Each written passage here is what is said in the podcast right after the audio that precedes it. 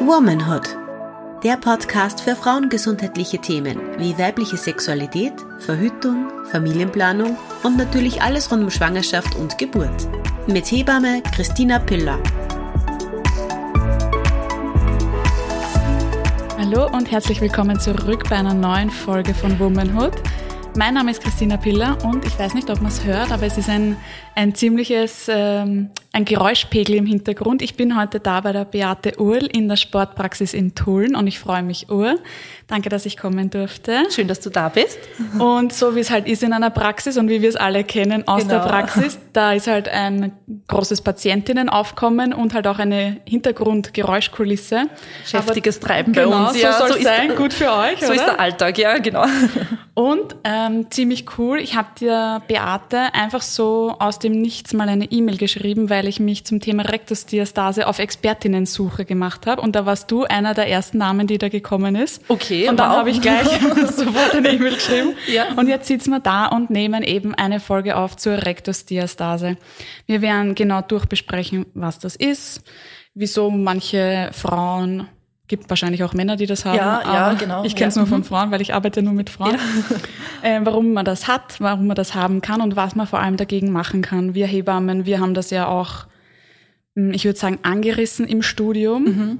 Und deswegen bin ich immer sehr froh, dass wenn ich solche Themen habe, dass ich die eben weiterleiten kann an die Expertinnen. Und in dem Fall sind es halt die Physiotherapeutinnen und Physiotherapeuten. Falls ihr also eine Rektusdiastase habt oder schon einmal hattet und euch das Thema interessiert, freuen wir uns, wenn sie ja zuhört. Und jetzt spiele ich den Ball gleich weiter an die Beate, die wird sich kurz vorstellen. Gerne. Ja, also vielen Dank nochmal für die Einladung. Sehr gerne. Expertin klingt immer sehr... Ähm, äh, viel Druck. Ja, viel Druck, aber ich freue mich einfach, dass wir drüber plaudern, dass wir drüber reden und auch, dass ich euch dann einfach mal ein paar Tipps geben kann, wie das halt so ausschaut bei uns in der Therapie. Ja, also ich bin Physiotherapeutin ähm, seit äh, 2014. Ja, es war irgendwie so mein zweiter Bildungsweg ein bisschen. Also ich komme immer aus der Sportszene. Das heißt, ich habe mir auch auch gedacht, ich werde dann einmal die Sportler alle und weiß was ich auf Spielbe Spielfeld laufen und ich werde Kreuzbänder und alles behandeln. Und wie dann im Studium so das Fach war Gynäkologie, habe ich mir gedacht, na ja, das ist ja Urfahrt, habe ich mir gedacht. Und dann kommt man halt selber mal so, sage ich, in die Gasse. Ja? Mhm. Also ich bin mittlerweile zweifach Mama. Ja? Meine Mädels sind vier und ein Jahre alt.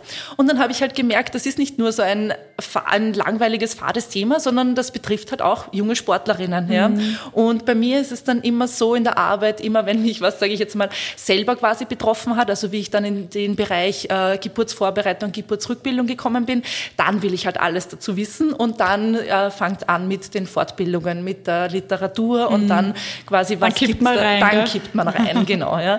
Und ich habe dann einfach auch so viele Mamas, wie ich dann mit begonnen habe, dann da zu arbeiten und das, was ich quasi gelernt habe, weiterzugeben, auch so viele Mamas kennengelernt, die wirklich ähm, auf der Suche waren nach jemandem, der ihnen hilft. Ja. Mhm. Und deswegen machen wir, glaube ich, auch heute die Folge dazu, weil du auch gemeint hast, ja, wie schaut das aus? Ähm, wer, wer ist die Ansprechperson? Was muss ich aufpassen? Ja. Und das, deswegen habe ich mir gedacht, das ist ein Bereich, da, da möchte ich quasi helfen und da möchte ich wirklich wem auch wieder Lebensqualität zurückgeben und auch die Sicherheit, was kann ich und was darf ich und was äh, machen wir jetzt Schritt für Schritt gemeinsam, so in die Richtung. Ja. Und das ist jetzt mein täglich Brot in der Praxis und mit dem bin ich total happy und betreue jetzt da sehr viele, sehr viele Mamas in diesem Bereich. Genau. Sehr gut. Also ich finde das Wort Rektusdiastase einfach so kompliziert. Ja.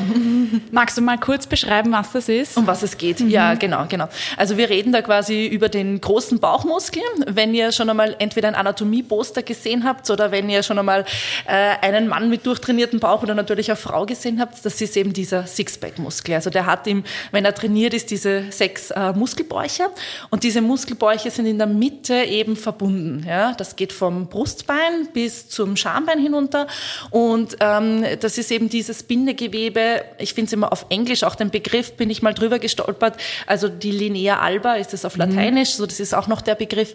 Und es ist auf Englisch ist es eine, ein Connecting Tissue. Also das mhm. ist ein Bindegewebe, das hilft, die Kraft zu übertragen. Ja? Und wenn wir jetzt sagen, wir haben keine Kinder bekommen, wir haben eine quasi physiologische, normale, also was heißt physiologisch, eine ähm, normale Statur, dann ist das einfach gut geschlossen geschlossen und hilft dem Körper, dass die Kraft gut umgesetzt und gut übertragen werden kann. Mhm. In der Schwangerschaft ist es dann so, das Bäuchlein wächst, das Baby braucht Platz und dadurch quasi dehnt sich ganz physiologisch dieser große Rektusmuskel. Ja? Also er geht ein bisschen zur Seite auf, mhm. nach rechts und nach links, weil sonst würde dieser Muskel, wenn er zu viel Spannung hat, irgendwann einfach reißen. Also das würde sich nicht ausgehen mit der Dehnung des Bauches. Wahnsinn, und, was ein Körper kann, oder? Ja, das ist wirklich äh, jedes Mal wieder ein, ein, ein Wunderwerk. Ja. Und dann ist es eben so, dass das sich physiologisch zur Seite hin öffnet. Und dann nach der Schwangerschaft ist halt die Frage, schließt sich dieser Spalt wieder von selbst? Mhm. Ist ein Spalt da, der physiologisch, also jetzt bin ich wieder bei meinem Normal, oder mhm. ist dieser Spalt behandlungswürdig? Ja? Und ist da auch immer die Abgrenzung ist auch immer wichtig. Quasi ist es jetzt nur kosmetisch, also ist nur, dass sich dieses Bindegewebe gedehnt hat, oder ist diese Bauchdecke, dieses Bindegewebe jetzt wirklich auch quasi, sage ich jetzt einmal, löchrig, oder ist da mhm. wirklich auch ein Spalt, wo sich von unten was einzwicken könnte? Das ist immer das, wo man sagt, man muss abgrenzen. Quasi ist jetzt wirklich, dass die Bauchwand ein kleines Loch hätte. Das kann von Stecknadel groß beginnen, ja, wo sich im schlimmsten Fall Darm äh, einzwicken könnte, mhm. Darm Gewebe? Oder ist das wirklich nur kosmetisch, dass man sagt, diese, diese, das Bindegewebe ist zwar sehr ausgedünnt, aber die Schicht ist quasi geschlossen. Mhm. Und das ist eben das, was man unterscheiden muss. Genau. Und wer diagnostiziert das? Also ich nehme an, dass meistens die Frauen ja dann nach der Geburt in der Rückbildungsphase, beziehungsweise wenn sie dann Beckenbodenübungen machen oder allgemein ihren mhm. Körper mal betrachten, dass sie da selber draufkommen, oder? Genau, also es gibt schon einige, die es von selbst quasi kommen, die rufen dann auch an und sagen, ich glaube, ich habe das, können wir da mal draufschauen. Es gibt auch einige, die lassen sich einfach im Wochenbett von der Hebamme quasi, mhm. wenn die nach Hause kommt, anschauen. Ich zum Beispiel, ich war auch im Krankenhaus und habe einfach, ich habe nicht gesagt, was mein Beruf ist und habe zum Arzt gesagt, wissen Sie, ist das jetzt da der Fall, ist die Bauchdecke intakt oder nicht? Und der hat das dann so ein bisschen quasi gesagt, so, das ist jetzt ganz normal und da müssen Sie halt dann Rückbildung machen. Also das war relativ schnell vom Tisch, mhm. das Thema. Und das finde ich eben auch. Ich finde eben diese ganzen Themen, die jetzt nicht ganz org pathologisch sind, Richtig, die ja, fallen durch den Rost. Die fallen durch, ja. Und ich finde, wenn eine Frau, auch wenn es quasi unter Anführungsstrichen nur kosmetisch sie stört, mhm. dann hat sie einen Anspruch darauf, etwas dagegen zu tun und auch diesbezüglich informiert zu werden. Deswegen ist es halt so auch so cool, dass wir die Folge machen. Genau. Aber und da, so wie du auch sagst, wenn es nur kosmetisch ist, dann ist es nicht wirklich eine Diagnose. Ja? Also dann ist es nur quasi, dann sind diese Bauchmuskeln nur auseinandergeschoben und dann ist die, der, erste, der erste Schritt quasi keine medizinische Diagnose. Ja? Mhm. Und so wie du sagst, dann fällt das durch den mhm. Rost. Aber natürlich die Folgen können schon auch dann medizinisch sein, mhm. wenn dann eben die Stabilität nicht da ist, wenn dann der Druck auch hinunter auf den Beckenboden geht etc. Mhm. Und das können dann schon Folgen entstehen. Aber in erster Linie, so wie du sagst, ist es eben nicht ähm, pathologisch. Ja. Und wie weit ist der Abstand regulär? Oder was mhm. ist so der durchschnittliche Abstand nach der Geburt zwischen den beiden Genau, genau. Ja. Seiten der Bauchmuskulatur. Also ich würde sagen, nach einer Geburt physiologisch, wir messen das in der Therapie immer mit Querfinger. Also mhm. wenn man sich den eigenen Finger, den eigenen Finger anschaut, ja, wäre das ein Querfinger. Ja. Mhm. Und wenn man nach einer Geburt einen Abstand hat von 1 bis 1,5 äh, Querfinger in etwa. Ich habe dicke Finger. Das, ja, genau. Also man sagt, also genauer heißt es die Finger der Patientin. Also okay. man muss. es gilt nicht mein Finger. das wäre die, die richtige äh, Anleitung. Und da wäre quasi alles, was was in etwa um eineinhalb Querfinger ist, ist ganz physiologisch. Okay. Wichtig ist immer, man muss sich einfach den ganzen Abstand von oben vom Brustbein bis runter zum Schambein alles abtasten mhm. und eben alles untersuchen. Die größte Schwachstelle bei uns ist da einfach halt der Nabel, weil in dem Bereich einfach ähm, die Bauchwand physiologisch nicht so fest ist. Mhm. Und da deswegen muss man einfach alle, alle Bereiche abtasten. Es kann sein, dass die Frau nur oberhalb des Bauchnabels eine größere äh, Rektusdiastase oder unterhalb des Bauchnabels. Also da gibt's ganz viele Ausprägungen. Mhm. Wahnsinn. Und genau. das nächste ist dann auch, weil wir gerade dabei sind, auch dann die Tiefe. Ja? Mhm. Also wir schauen uns dann auch an, erstens wie breit, zweitens wie tief. Das heißt, wenn mhm. ich mit meinen, mit meinen Fingern dann taste, ich möchte es gleich vorzeigen, dann schaue ich eben auch, wie weit komme ich mit meinen Fingerknöchelchen hinein mhm. in dieses Gewebe. Und wie fühlt sich diese Membran an. Ja. Da gibt's auch eine ganz gute, so eine kleine ähm, Hilfestellung, wenn man jetzt sagt, man schaut sich an zwischen Daumen und Zeigefinger, da hat man so ein, ein bisschen so eine Schwimmhaut, sage ich jetzt einmal, also so ein mhm. Bindegewebe. Und ganz vorne ist es total dünn. Ja? Und je weiter man dann quasi zwischen die Finger geht, ist es fest und, und elastisch. Und so sollte sich das im Idealfall anfühlen, ein fest elastisches ähm, mhm. Bindegewebe. Und wenn es aber so locker und elastisch ist und ich weit in die Tiefe hineinkomme, dann quasi ist eher die, der Verdacht, dass da halt ähm, dieser Spalt vielleicht zu locker ist. Mhm. Und was wäre dann, also die erste Anlaufstelle ist dann quasi die Physiotherapeutin oder der Physiotherapeut. Und was wären dann zum Beispiel so Übungen, die eine Frau selbstständig zu Hause machen kann, beziehungsweise was ist auch der Rahmen, wo das sich noch rückbildet. Mhm. Wahrscheinlich genauso wie bei uns mit der Uterusrückbildung, oder? Ja, genau, dass man, okay. dass man tastet, ja. Also es ist auch so, dass ich eben jetzt einmal wissen muss, wie lang ist diese Frau nach der Rückbildung? Ist das quasi frühes Wochenbett oder spätes Wochenbett? Und dann eben, so wie du sagst, im Rahmen, ähm, ähm, wie viel sich noch zurückbildet, ist immer auch, ich schaue mir den Bauch halt dann immer an und schaue, wenn sich die Frau zum Beispiel, wenn sie den Kopf hochhebt und wenn sie aktiviert, mhm. was macht dann die Bauchdecke? Kommt mir dann dann ein Druck entgegen. Da redet man dann vom abdominellen Druck, also vom Bauchdruck. Das ist auch, wenn man hustet, niest, mhm. lacht etc. Oder kann die, die übrige Bauchmuskulatur rundherum das gut ähm, abfedern. Ich mache es auch einfach so im, im Rückbildungskurs, dass ich mir von jeder Mama einmal anschaue, ähm, wie geht dieser, das ist eben dieser Kopfhebetest, das ist ganz simpel, dass man sich anschaut, wie die Bauchmuskelstränge sich dann verhalten und dann schauen wir uns das an. Und vieles geht eben auch über dieses Kurs ähm, Struktur, über, diese, über dieses Programm, dass das vielen Mamas quasi reicht und damit funktioniert. Und dann schauen wir am Ende des Kurses noch einmal, okay, hat das jetzt gereicht oder muss ich vielleicht im Einzelsetting noch einmal gezielter ähm, mhm. daran arbeiten? Was du auch gesagt hast, was im Alltag wichtig ist, es geht mir auch dann immer darum, die Mamas haben alle kleine Kinder, sie schleppen die Maxikosis von A nach B, ja, und viele haben dann Angst, also diese, dieser Rückbildungsstart, der ist immer viel weiter jetzt nach hinten gerückt gerückt, habe ich das Gefühl. Also mhm. Also die Mamas haben immer das Gefühl, sie dürfen erst zwölf Wochen nach der Geburt mit dem Rückbildungskurs anfangen.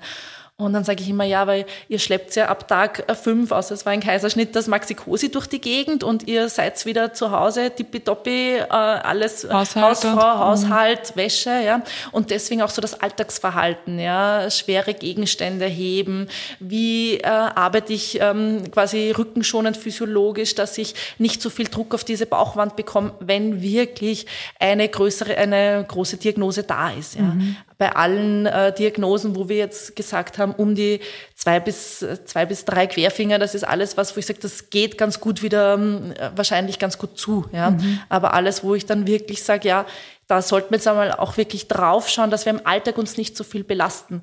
Und mein erster Tipp ist dann immer für die Frauen, dass ähm, die richtigen Lagewechsel einfach von der Rückenlage ins Sitzen, zum Beispiel nach dem Kaiserschnitt, mhm. lernt man ja über die Seite aufrollen. Die Mamas haben das dann wieder sehr schnell oft vergessen, weil in der Nacht muss man halt dreimal auf und dann schaut man, dass man irgendwie aus dem Bett kommt. Aber da hast du halt jedes Mal, wenn du dich halt komplett aufrollst, jedes Mal den Druck auf die Bauchdecke mhm. und auf den Beckenboden. Wenn du da nur im Kopf behältst, okay, auf die Seite und dann auf, dann hast du schon einmal was gut gemacht, weil mhm. wir kommen halt alle als Jungmamas nicht dazu, dass wir jeden Tag eine Stunde trainieren. Und wenn wir den Alltag schon ein bisschen schonender hinbekommen, dann haben wir da schon oft ein bisschen einen, einen Vorteil. Das glaube ich auf jeden Fall. Mhm. Und dann ist eben, also der erste Schritt, ich stelle mir das so vor, mhm. eine Frau hat geboren, ja. ist jetzt Hausnummer sechs Wochen postpartum. Ja und hat eben schon gemerkt, dass sie eine Rektusdiastase eben diesen Spalt hat. Mhm. Und dann geht sie zur Physiotherapeutin, beziehungsweise bespricht das vielleicht nochmal mit der nachbetreuenden Hebamme, die genau. schickt sie zur Physiotherapeutin und ihr fangt es dann langsam an mit der Diagnostik, beziehungsweise schaut wie tief und wie breit mhm. und dann mit einem Rückbildungskurs und in diesem Rückbildungskurs, beziehungsweise über welchen Zeitraum muss ich rechnen, dass sich das wieder schließen kann. Mhm. Weil ich meine, wir sagen ja, genauso lang wie eine Schwangerschaft gedauert hat, dauert, dauert die ja, Rückbildung. Genau, super. Das, das heißt, auch auf den Satz. Ja.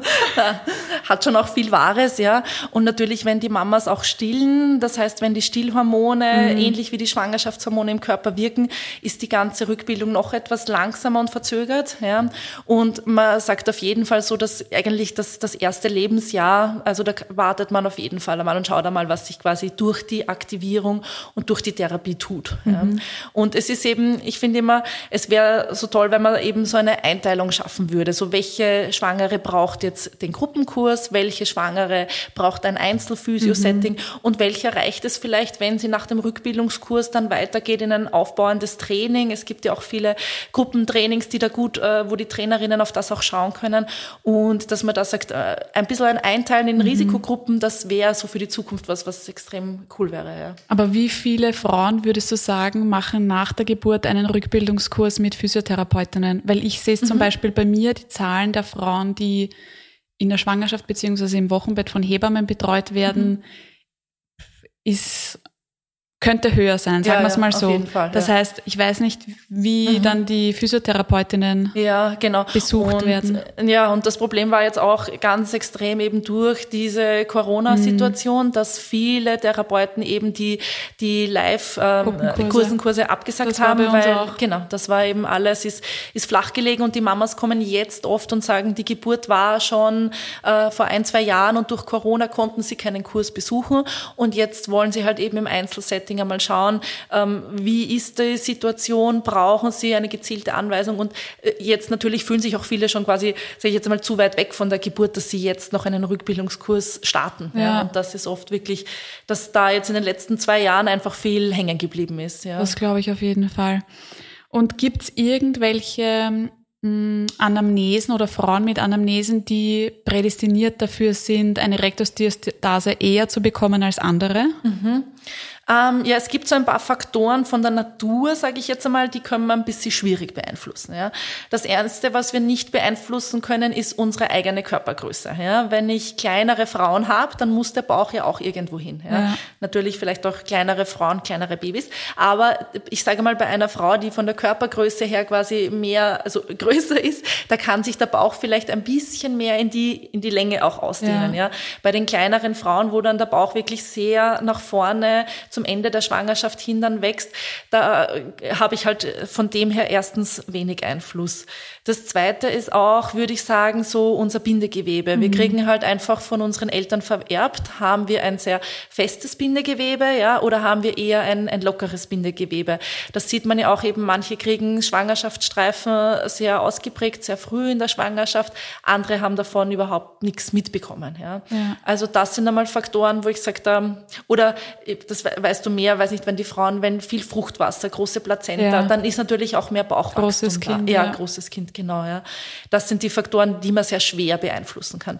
Was wir natürlich schon wissen, ist mit der Anzahl der Geburten. Das heißt, wenn nach der Geburt keine Rückbildung absolviert wurde und die Frau dann beim zweiten, dritten Kind ist, ist die äh, statistische Wahrscheinlichkeit für eine Rektusdiastase höher.